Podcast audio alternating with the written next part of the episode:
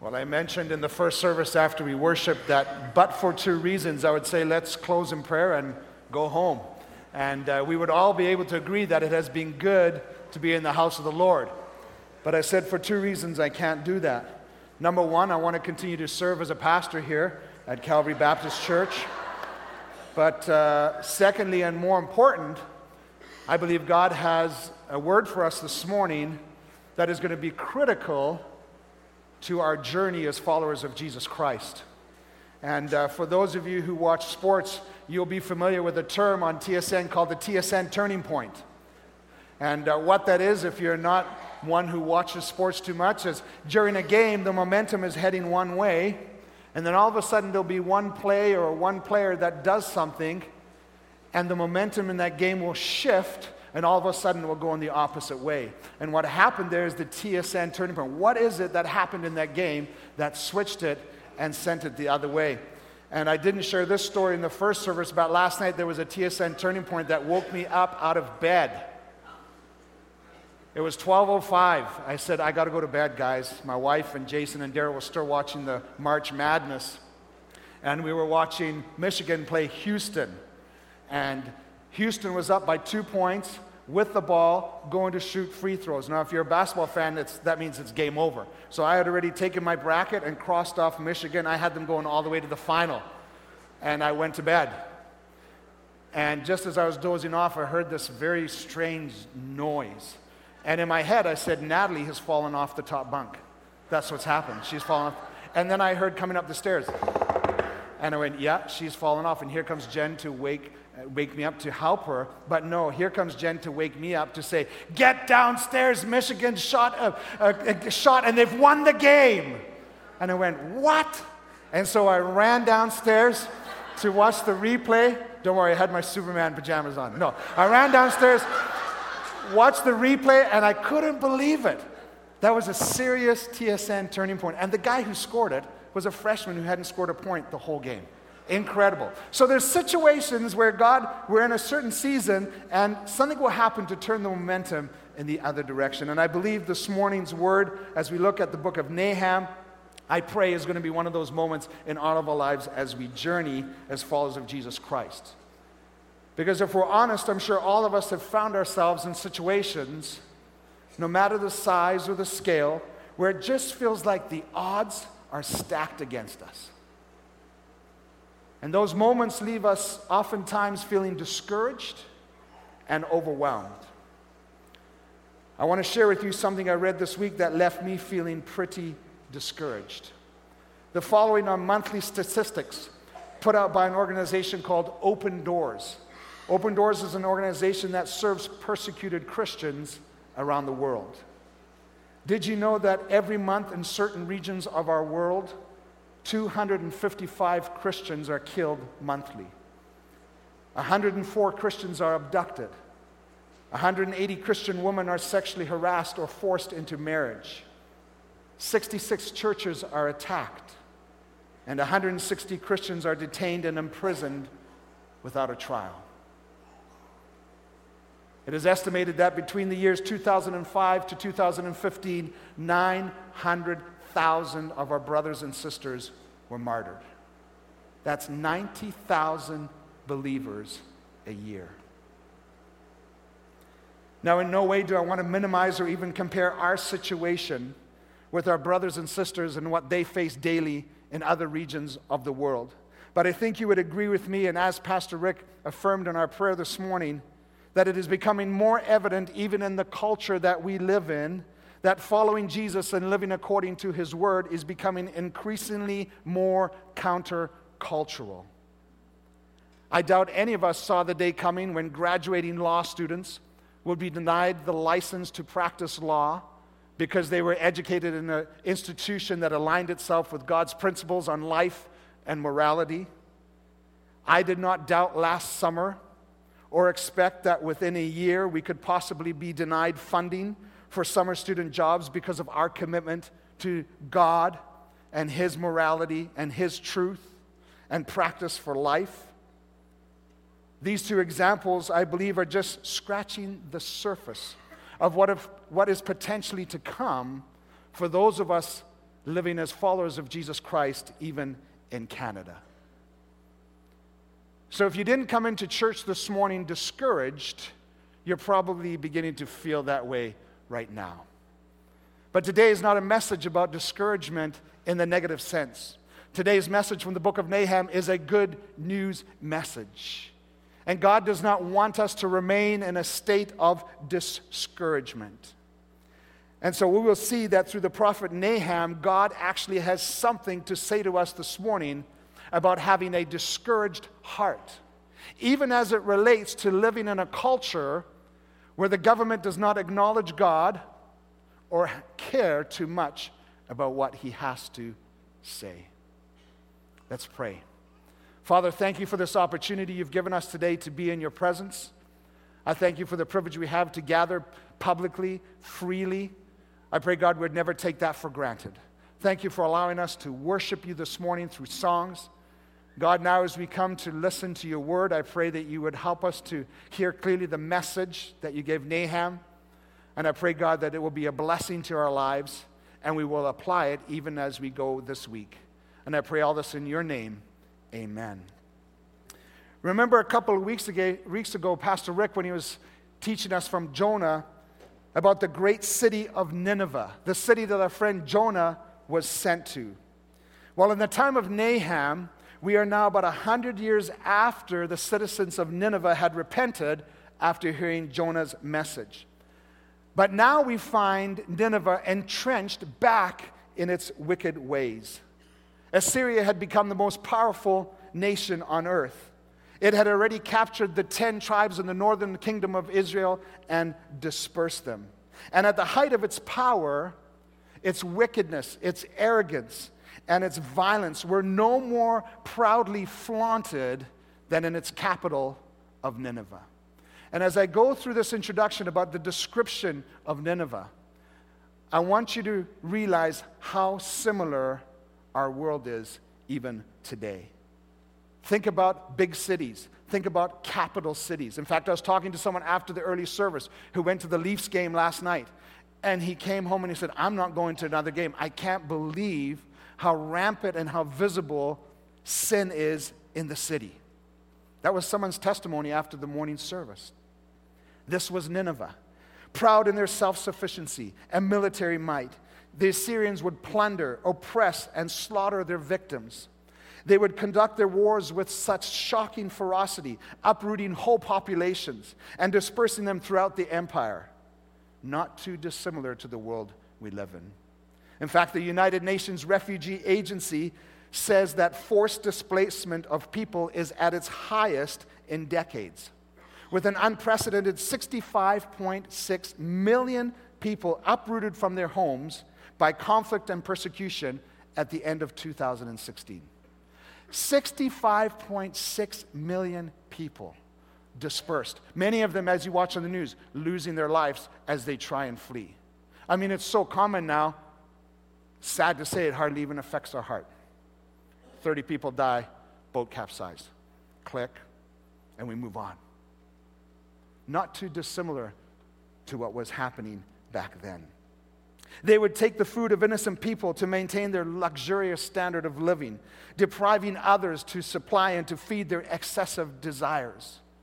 That is not too dissimilar to the leadership in many parts of our world today. So, the combination of its military might and the fortress like architecture that Nineveh possessed made it seem impenetrable and unstoppable.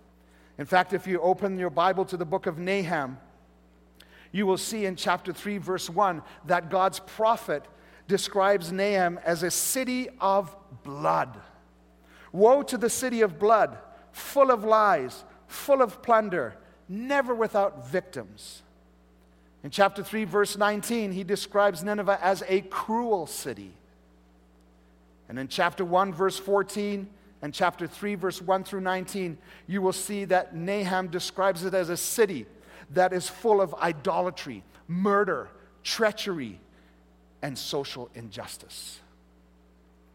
And so it is in this context, living in fear, and uncertainty in the shadow of a wicked nation governed by leaders that have no regard for God or anything that God has to say, enduring great suffering, and even having to pay forced tribute as insurance to Assyria so that they would not invade, God sends a message of comfort. In that context, God sends a message of comfort to his remaining faithful living in the southern kingdom of Judah. In the midst of their mayhem, God sends a prophet named Nahum. And why? He wanted to comfort them. Nahum actually means comfort. Nahum is short for the name Nehemiah, which actually means the Lord's comfort. God wanted to assure his faithful that he is in control and that he is fully aware of their situation. I do not know what's going on in your life today that has you discouraged, that has you feeling overwhelmed, but God does.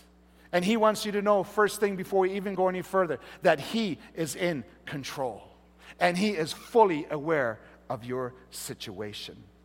And together we will look at the message of hope that God gave Nahum to deliver to his people when they were discouraged.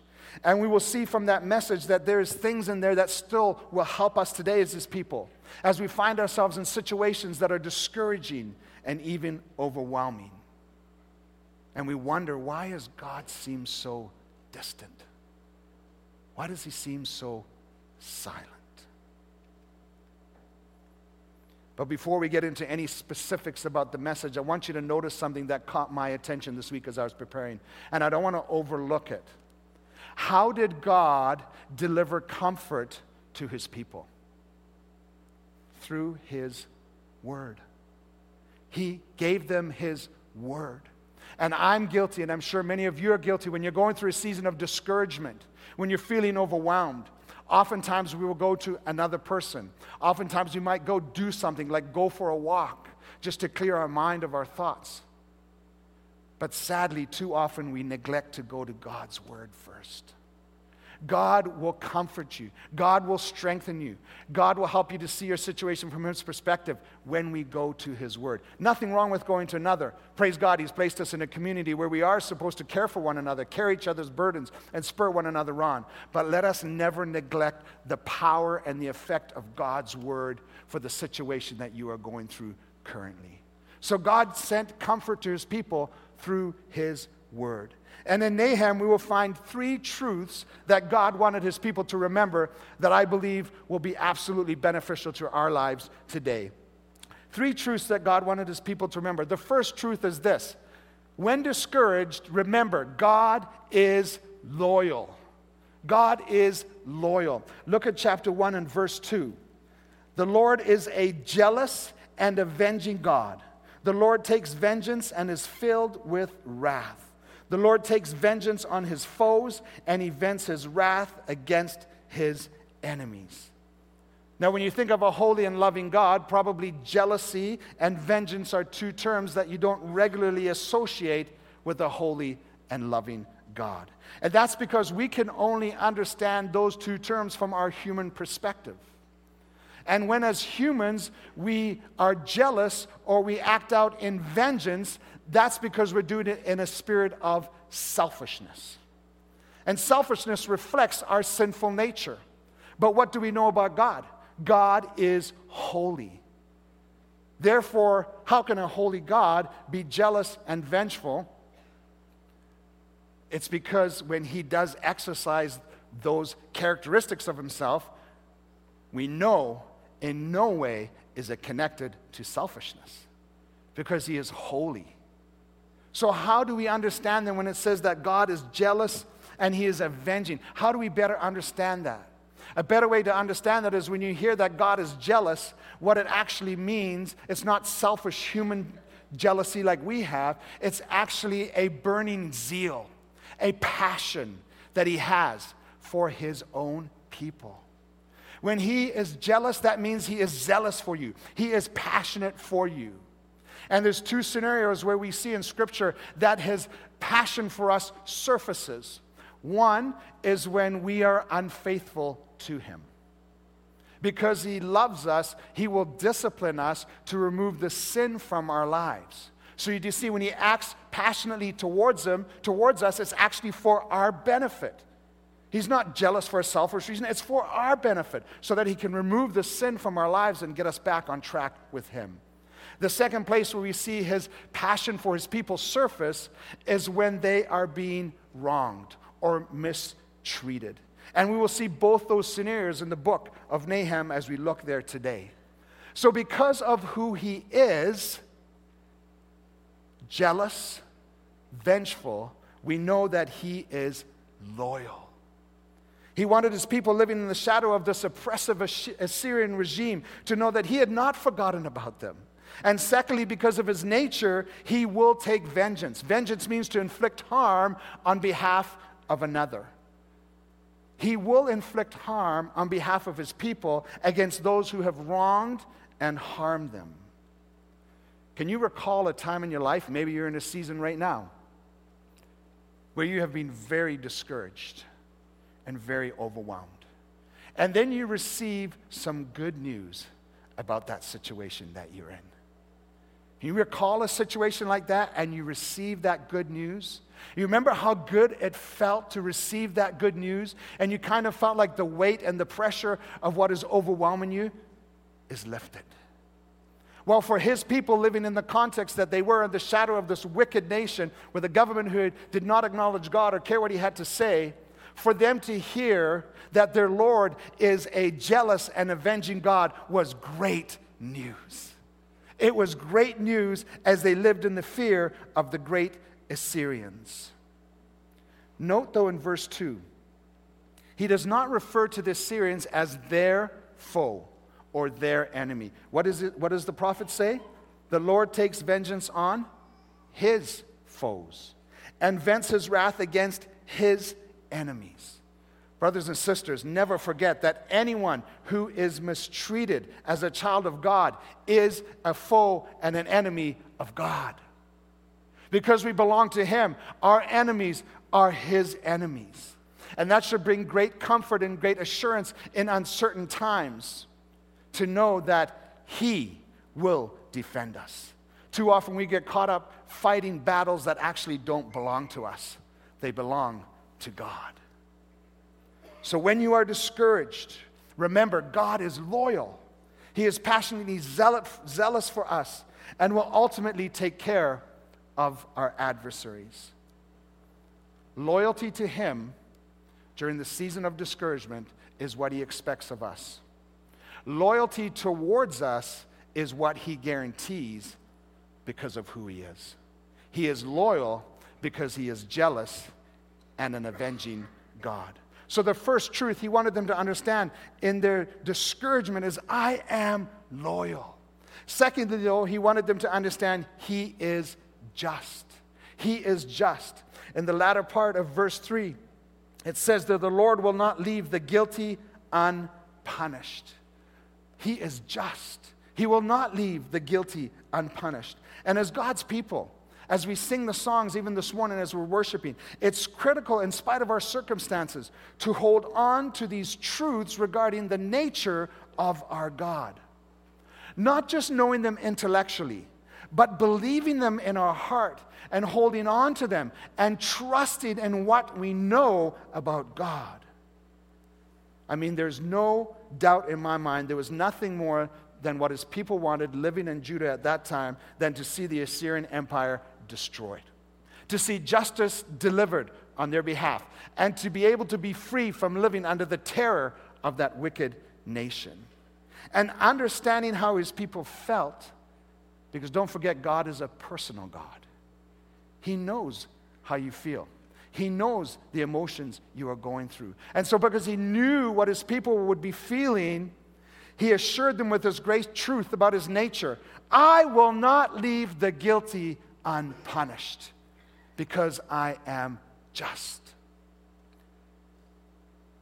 When talking about justice, what you need to understand with God, it's not a matter of if, because He is just, but rather it's a matter of when.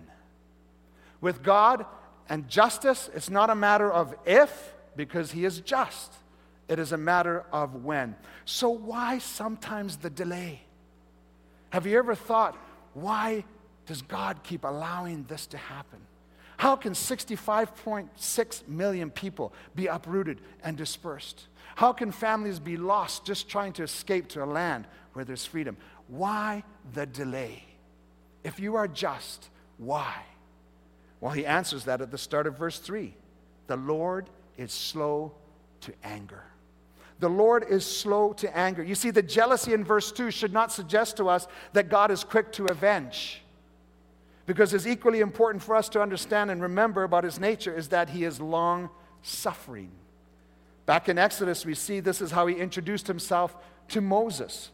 Exodus chapter 34 and verse 5 says, Then the Lord came down in the cloud and stood there with him and proclaimed his name, the Lord. And he passed in front of Moses, proclaiming, The Lord, the Lord. Listen to his description about himself the compassionate and gracious God, slow to anger, abounding in love and faithfulness, maintaining love to thousands, and forgiving wickedness, rebellion, and sin. Yet he does not leave the guilty unpunished. The Lord is slow to anger. Was this not the attribute of God that Jonah struggled with? Do you remember what Jonah said after the people had repented in Nineveh? When God saw what they did and how they turned from their evil ways, he relented and did not bring on them the destruction he had threatened. But Jonah, but to Jonah, this seemed very wrong. And he became angry. He prayed to the Lord, Isn't this what I said, Lord, when I was still at home? This is what I tried to forestall by fleeing to Tarshish. I know that you are a gracious and compassionate God, slow to anger and abounding in love, a God who relents from sending calamity. Now, Lord, take away my life, for it is better for me to die than live. Before we're too hard on Jonah, we too are often too quick to forget that God's picture of a situation is always so much bigger than our picture. We are also quick to look at a situation and see it from our perspective. But God's picture of a situation is always bigger than our picture. Does God not say in Isaiah chapter 55, verse 8 and 9? For my thoughts are not your thoughts, neither are your ways my ways, declares the Lord. As the heavens are higher than the earth, so are my ways higher than your ways, and my thoughts than your thoughts. Brothers and sisters, that's why God's word is so essential when we find ourselves in a season of discouragement, when we find ourselves feeling overwhelmed. If we are in His word, His word will help us to begin to look at our situation from an eternal perspective rather than from a personal perspective. Because when we simply look at our adversaries or our situations or whoever's in our way, from a personal perspective, we will naturally want to jump straight to justice and vengeance. But God, who is the only just one, wants us to remember that He is also slow to anger. But it's important to note in verse 3 that immediately following his acknowledgement that he is slow to anger, he right away reminds his people, But I am also great in power.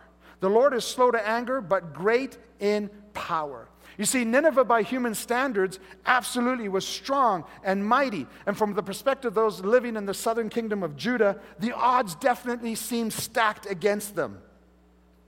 But God wanted to God size Nineveh for his discouraged people. You know, when you go to a restaurant, sometimes you can take what's regular and you can supersize it. Don't recommend it. As I'm getting older, I'm now learning what I shouldn't have been doing for years. But when you supersize something, you take it from this size and you create a problem this size. But when you God size a situation, it does the exact opposite. It takes something that is this size, that is overwhelming you, and God helps to make it smaller. And he wanted to God size Nineveh for his discouraged people. He wanted them to see Nineveh in light of his great power, not simply from human perspective and human standards of what is strong, what is mighty, and what is powerful. So in chapter 1, second part of verse 3 through 6, he highlights his credentials to chase doubt out of his people's hearts and out of his people's minds in an effort to help them to be confident that their God who is loyal and who is just, is more than qualified and able to act on their behalf in executing just vengeance against his enemies. Listen to the description of our God. And if you are in a season of discouragement this morning, I pray that you would allow God's description of Himself to begin to chase doubt and discouragement out of your heart and out of your mind. Chapter 1, second part of verse 3. His way is in the whirlwind and the storm, and the clouds are the dust of his feet. How big is our God? The clouds are the dust of his feet. He rebukes the sea and dries it up. He makes all the rivers run dry. Bashan and Carmel wither, and the blossoms of Lebanon fade. Bashan was known for its lust pastures. Carmel, Carmel along the coast of Canaan was known for its fruitfulness. And of course, Lebanon was renowned for its beautiful, strong cedars. But what does it say about the power of God? He makes all the rivers dry up, and these fertile, fruitful places wither and fade. The mountains quake before him, and the hills melt away. The earth trembles at his presence, the world and all who live in it. Is there anything more physically stable than mountains? I had the privilege of going to school out in British Columbia, and every morning you'd wake up and you would see the mountains, the hills, and the earth. Yet the Bible says, in light of God's power, the earth quakes, the hills dissolve, and the earth is upheaved by what? His power and his presence. With this kind of power rating, who can compare? And that's what Nahum says in verse 6 Who can withstand his indignation? Who can endure his fierce anger? His wrath is poured out like fire, the rocks are shattered before him. My people, in light of who I am, can a kingdom like Assyria, no matter how powerful Nineveh may seem to you from human standards, in light and in the shadow of who I am and my power, can anything withstand me? Yes, God is just. Yes, he is slow to anger, but make, make, no mistake, when he is ready to avenge his enemies, no one or anything can stand against him, including Nineveh. And God wanted his people to know that Assyria's time is running out. It's been a hundred years, but now the freedom they have to oppress people, to plunder from people, to slaughter people. I have been slow to anger but God is saying their time is running out. Can you imagine how good that must have felt to hear that, living in the situation and in the context that his people were living in Judah? So in chapter 1, verse 12, this is what the Lord says. Although they, meaning Nineveh, have allies and are numerous, they will be destroyed and pass away. Go to chapter 1, verse 14. God then changes his message of hope to his people, and Nahum directly declares the Lord's coming judgment on the city of Nineveh. The Lord has given a command concerning you, Nineveh. You will have no descendants to bear your name. I will destroy the images and idols that are in the temple of your gods. I will prepare your grave, for you are vile. Chapter 2, verse 13. I am against you declares the Lord Almighty. I will burn up your chariots in smoke, and the sword will devour your young lions. I will leave you no prey on the earth. Because that's what the Assyrians had done. They had simply just preyed on every, everyone else. And now God is saying, I will leave you no prey on the earth. The voices of your messengers will not be heard. And finally, chapter 3, verses 5 to 7. I am against you, declares the Lord Almighty I will lift your skirts over your face. I will show the nations your nakedness and the kingdoms your shame. I will pelt you with filth. I will treat you with contempt and make you a spectacle. All who see you will flee from you and say, Nineveh is in ruins. Who will mourn for her? Our God is just. Yes, He is slow to anger, but He is also great in power. You can read for yourselves, we don't have time this morning, the prophecy in detail regarding the overthrow of Nineveh in chapter 2. And its complete destruction in chapter 3. And there you will discover that God was going to justly avenge with his great power the incredible horrors Assyria had inflicted on his people and other nations. As one author puts it, they were going to get a taste of their own medicine, and their best defense against their great city would prove futile. Nineveh would be plundered, it would be destroyed, confirming God's judgment. Listen to this. So complete was God's judgment on Nineveh in 612 BC that history records that the site where this great city once stood was not rediscovered until 1842 AD. That is 2,500 years later. Do you need to doubt the ability of your God to act justly on your behalf against his enemies? It took 2,500 years to even find the site where this great city with incredible military power and its incredible architecture and its structure, which seemed impenetrable and unstoppable, when you God size it, he put it into a pile of rubble that historians could not find for 2,500 years. Our God is loyal and our God is just. Although judgment on Nineveh had been postponed 100 years since the time of Jonah, did not mean it was rescinded. And even though this good news from Nahum brought great comfort to his people who were discouraged, what they did not know is that it would still take another 50 years before this prophecy regarding the destruction of Nineveh would be fulfilled. Waited 100 years, get the good news. But what they did not know it was still going to be another, another 50 years before the prophecy was fulfilled. But because our God is loyal, and because He's passionate for us, He's a personal God, and He knows what we need. So while they waited, He wanted them to remember one more truth He is good. He is good. When you are in a season of discouragement, don't forget He is loyal. Don't forget He is just. And don't forget while we wait, He is good. Chapter 1 and verse 3 The Lord is good, a refuge in times of trouble. He cares for those who trust in Him. He is compassionate. He will protect his people and he will deliver his people. He is described as a refuge, a place that provides shelter and protection for people in danger. This is what our Lord is. And I so appreciate what shelters and refuges, refuge, refuges are doing in our city and in our community. But you know what I find striking? The more I run into people who, because of their decisions or just life situations have to go to these shelters. Many of them don't want to stay there because it's too dangerous. That's crazy. A shelter is too dangerous, so I will not go. But, brothers and sisters, that is not who God is. God is a refuge that we can run to where He will protect us, where He will guard us, and where He will look after us and sustain us in the days of trouble. I like how the New American Standard Bible translates this verse.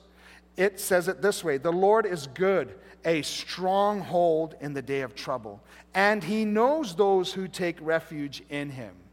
You see, He is a personal refuge. He knows your situation. He knows your name. He knows what you're feeling. He knows what you're thinking. And when you come to Him and you trust Him, you will find safety in the day of trouble. A stronghold. Some of you have met my dad. My dad has big, strong hands. I know from being disobedient, and I know, and I know from having fun with him. When I was younger, he loved me, so for my benefit, he disciplined me. As I got older, he wanted to wrestle, and my dad would give me those donkey bites right here. You got a dad or a grandpa like that? Why is it that grandpas are into doing this, right? So he would get you a hold of you here, strong hold. You are not getting out. If anything, you are dancing and squirming and pleading because of his strong hold. This week, we had the privilege to be away. And I'm so thankful to Jim and to Tamara and, the, and some of you here who were willing to uh, run the basketball camp at Queen Elizabeth School this week. And so as a result, I was able to take my family away this week for a little vacation. And yes, we went to the beach. And some of you going, you bum. I know, I know what you're thinking, but I have, I have good news for you. I went to the coldest beach in North America. I went to the coldest beach in North America where there wasn't one other human except the other five people in my family. We were on the New Jersey shores. And the wind was unbelievable. In fact, at one time, I thought, I better take a look and make sure April's still with me because the wind was incredible. And it did not stop. And that's why my one son came out for about 30 seconds and he said, Dad, can I have the key? I'm heading back. And he didn't venture out again. But we were on the beach. And it was awesome because there was no one else on the beach. Not even a Coast Guard, not even a lifeguard. They didn't care. In fact, the place we stayed at, there was three vehicles staying at this place. I don't know where the other two were from, but I'm sure the cleaners knew that we must have been from Canada because no one would be on the beach at this time of year. We had our hoodies, we had our gloves, double layered, but we were on the beach and we spent hours on the beach. And I knew we were in trouble the first night we were there because I was sitting in the room and Jen was making supper and she said, I just want to go see the beach quickly because we had just arrived. And I know she loves the beach. But there's something on the beach she also loves shells. And so I'm sitting there, and you know when someone knocks on your door and you know they're not using their hands? It was kind of like, and right away I said to Jason, We're in trouble. Mom's found shells. And, she, and they open the door, and here comes Jen with her sweatshirt like this and a big smile, and she's like, You won't believe, I couldn't believe I had to leave so many behind. And she had all these cells. And she was so, I'm so thankful that God has blessed me with a wife who March break sitting and watching basketball and collecting shells pleases her. Thank you, Lord. Right? And she came in.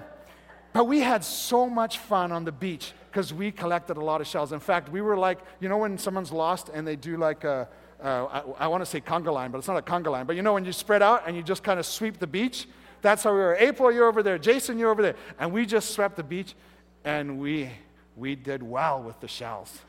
But they have these shells down there called conch shells, and they're everywhere. And so you would flip them over to see if the colors look nice. And we basically flipped every conch shell in New Jersey, I think, our family this week.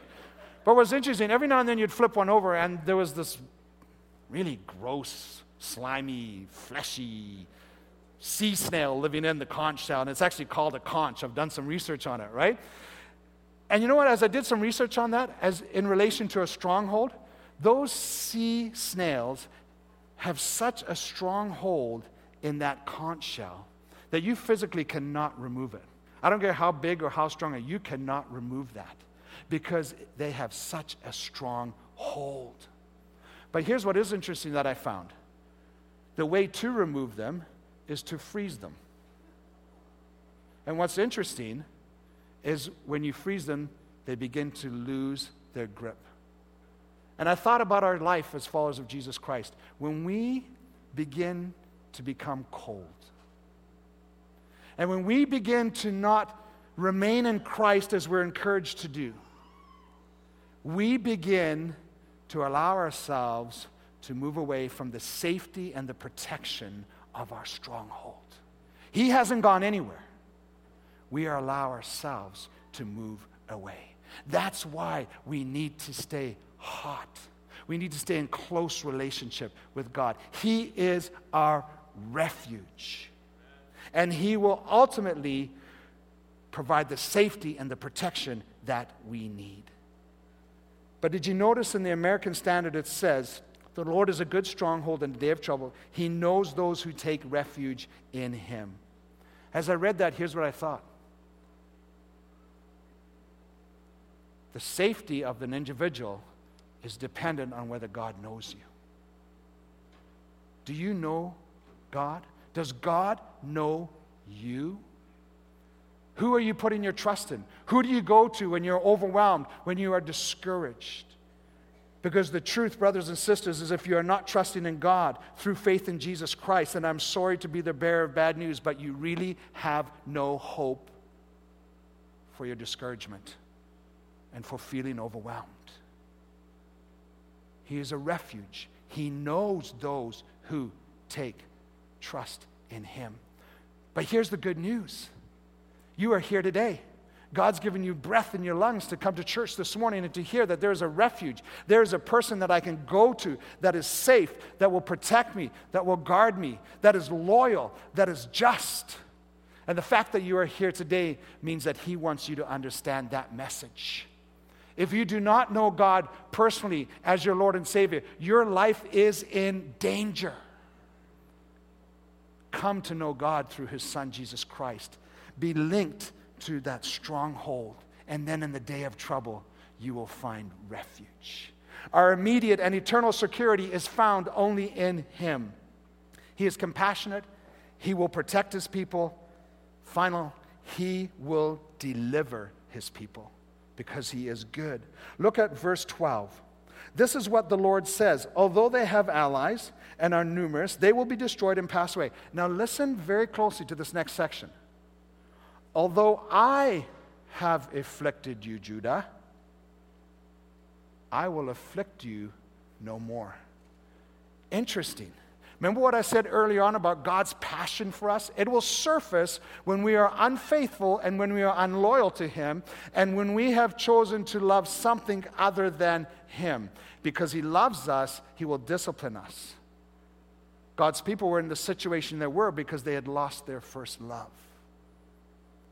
But because He is good and because He is compassionate, He not only protects His people, but He also delivers His people. I have afflicted you, Judah. I will afflict you no more. And verse 13, now I will break their yoke from your neck and tear your shackles away. Verse 15, chapter 1. Look there on the mountains, the feet of the one who brings good news, who proclaims peace. Celebrate your festivals, Judah, and fulfill your vows. No more will the wicked invade you, they will be completely destroyed. Brothers and sisters, our freedom is ultimately controlled and provided by God. And why was it that He was going to free them? It was so that they could worship Him freely again. It was so that they could worship Him freely again. You see, during captivity, God's people were prevented from going up to Jerusalem to celebrate her festivals. So, with the coming destruction of Assyria, meant that God's people would be free again to worship and to celebrate her festivals and to fulfill their vows to God. God was going to move them from a place of discouragement into a place of worship and praise. A TSN turning point. He was going to move them from being overwhelmed by the might and the strength of their foe, which they now learn are his foe, and he was going to free them so that they could move to a place of worship and praise.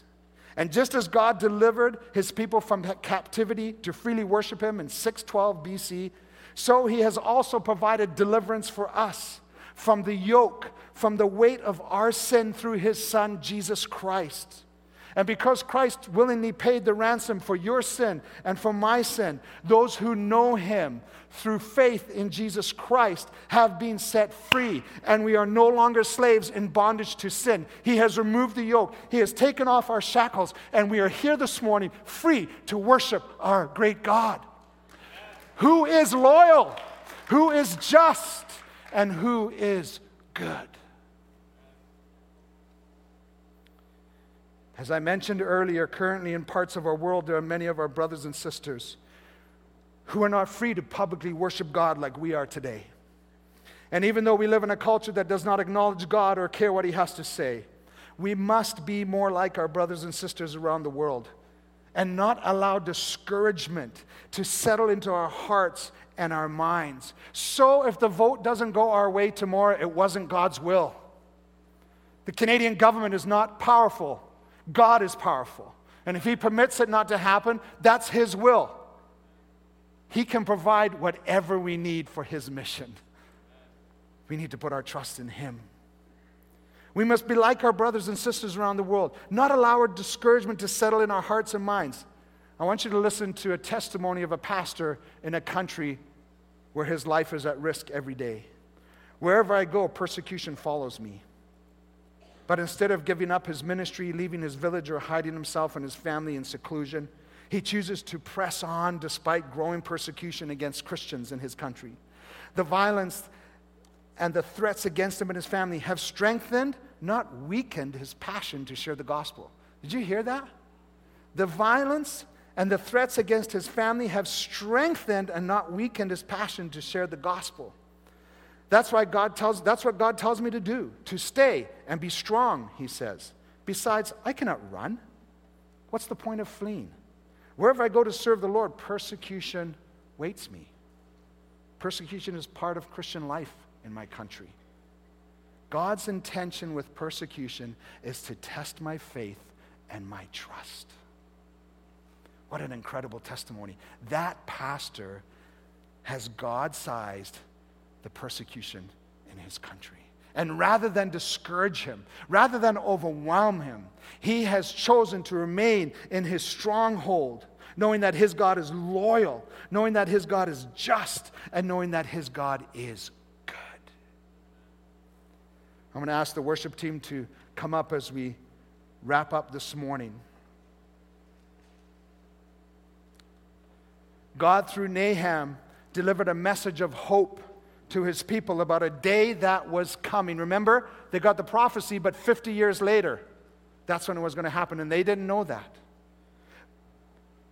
But they took hope and they took confidence in the word that was delivered to him about this day that was coming when their enemy would be destroyed and they would be free to worship their God in freedom.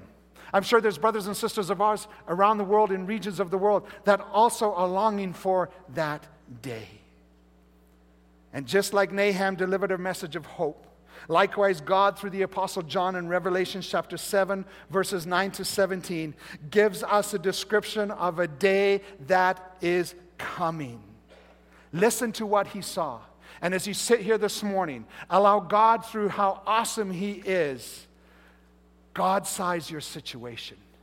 Chase discouragement, chase doubt, chase fear out of your life as you realize how big and great is our God. Listen to what he saw. After this, I looked, and there before me was a great multitude that no one could count from every nation, tribe, people, and language, standing before the throne and before the Lamb. They were wearing white robes and were holding palm branches in their hands. And they cried out in a loud voice Do you hear what I'm saying? These people are free to worship their God without any fear.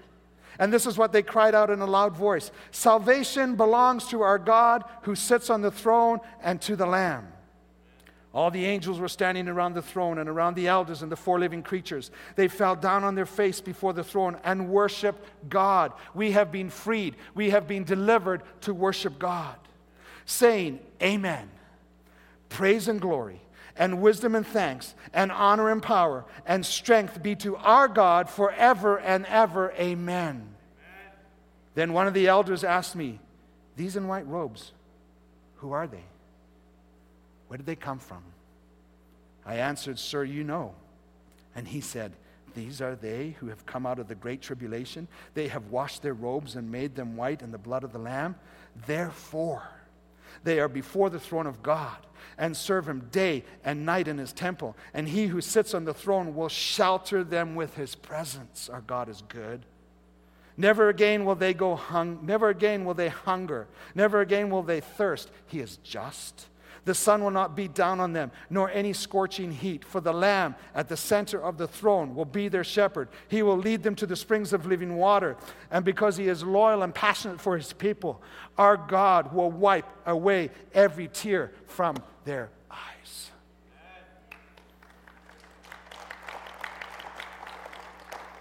Father, we give you the praise because you're the only one who is great. You're the only one who is all powerful. If it wasn't for your grace, we would not even be here this morning. And so, God, we just want to take this moment to say thank you for your word of encouragement from the book of Nahum. Thank you for helping us to understand your character, your nature. God, you know what we're going through. You know what's discouraging us. God, I pray that we would be encouraged today by the good news from the book of Nahum. And now, God, we want to thank you for the privilege to worship you freely this morning. May we never take that for granted. And God, in light of your word and what you have taught us about yourself today, I pray that with all of our heart, soul, mind, and strength, we will lift this final song as a declaration of our awe of just how great you are. The clouds are the dust of your feet. In Jesus' name I pray. Amen. So, in the shadow of the Almighty and how great He is, if you are discouraged and God seems distant and silent, He had a message for you this morning. And that message, He is zealous for you, He is passionate for you, and He will defend you. He is just. It's not a matter of if, it's a matter of when. Don't forget, He's slow to anger. His desire is that no one should perish. So while we wait for the day that we know is coming, His invitation is take refuge in me. Trust me. I know you and I care for you. We will be here afterwards as pastors. If you're going through something that you just want to affirm God's word in your life this morning and ask for prayer about a situation that has you discouraged, come forward. We love you. And if you're here this morning and God does not know you, but you feel Him tugging on your heart and He's inviting you to know Him, come and talk to us. We'd love to introduce you to our great Savior, Jesus Christ, who makes it possible for us to know God as our refuge. May God bless you today as you leave. Do not leave discouraged, but leave encouraged because our God is great. God bless.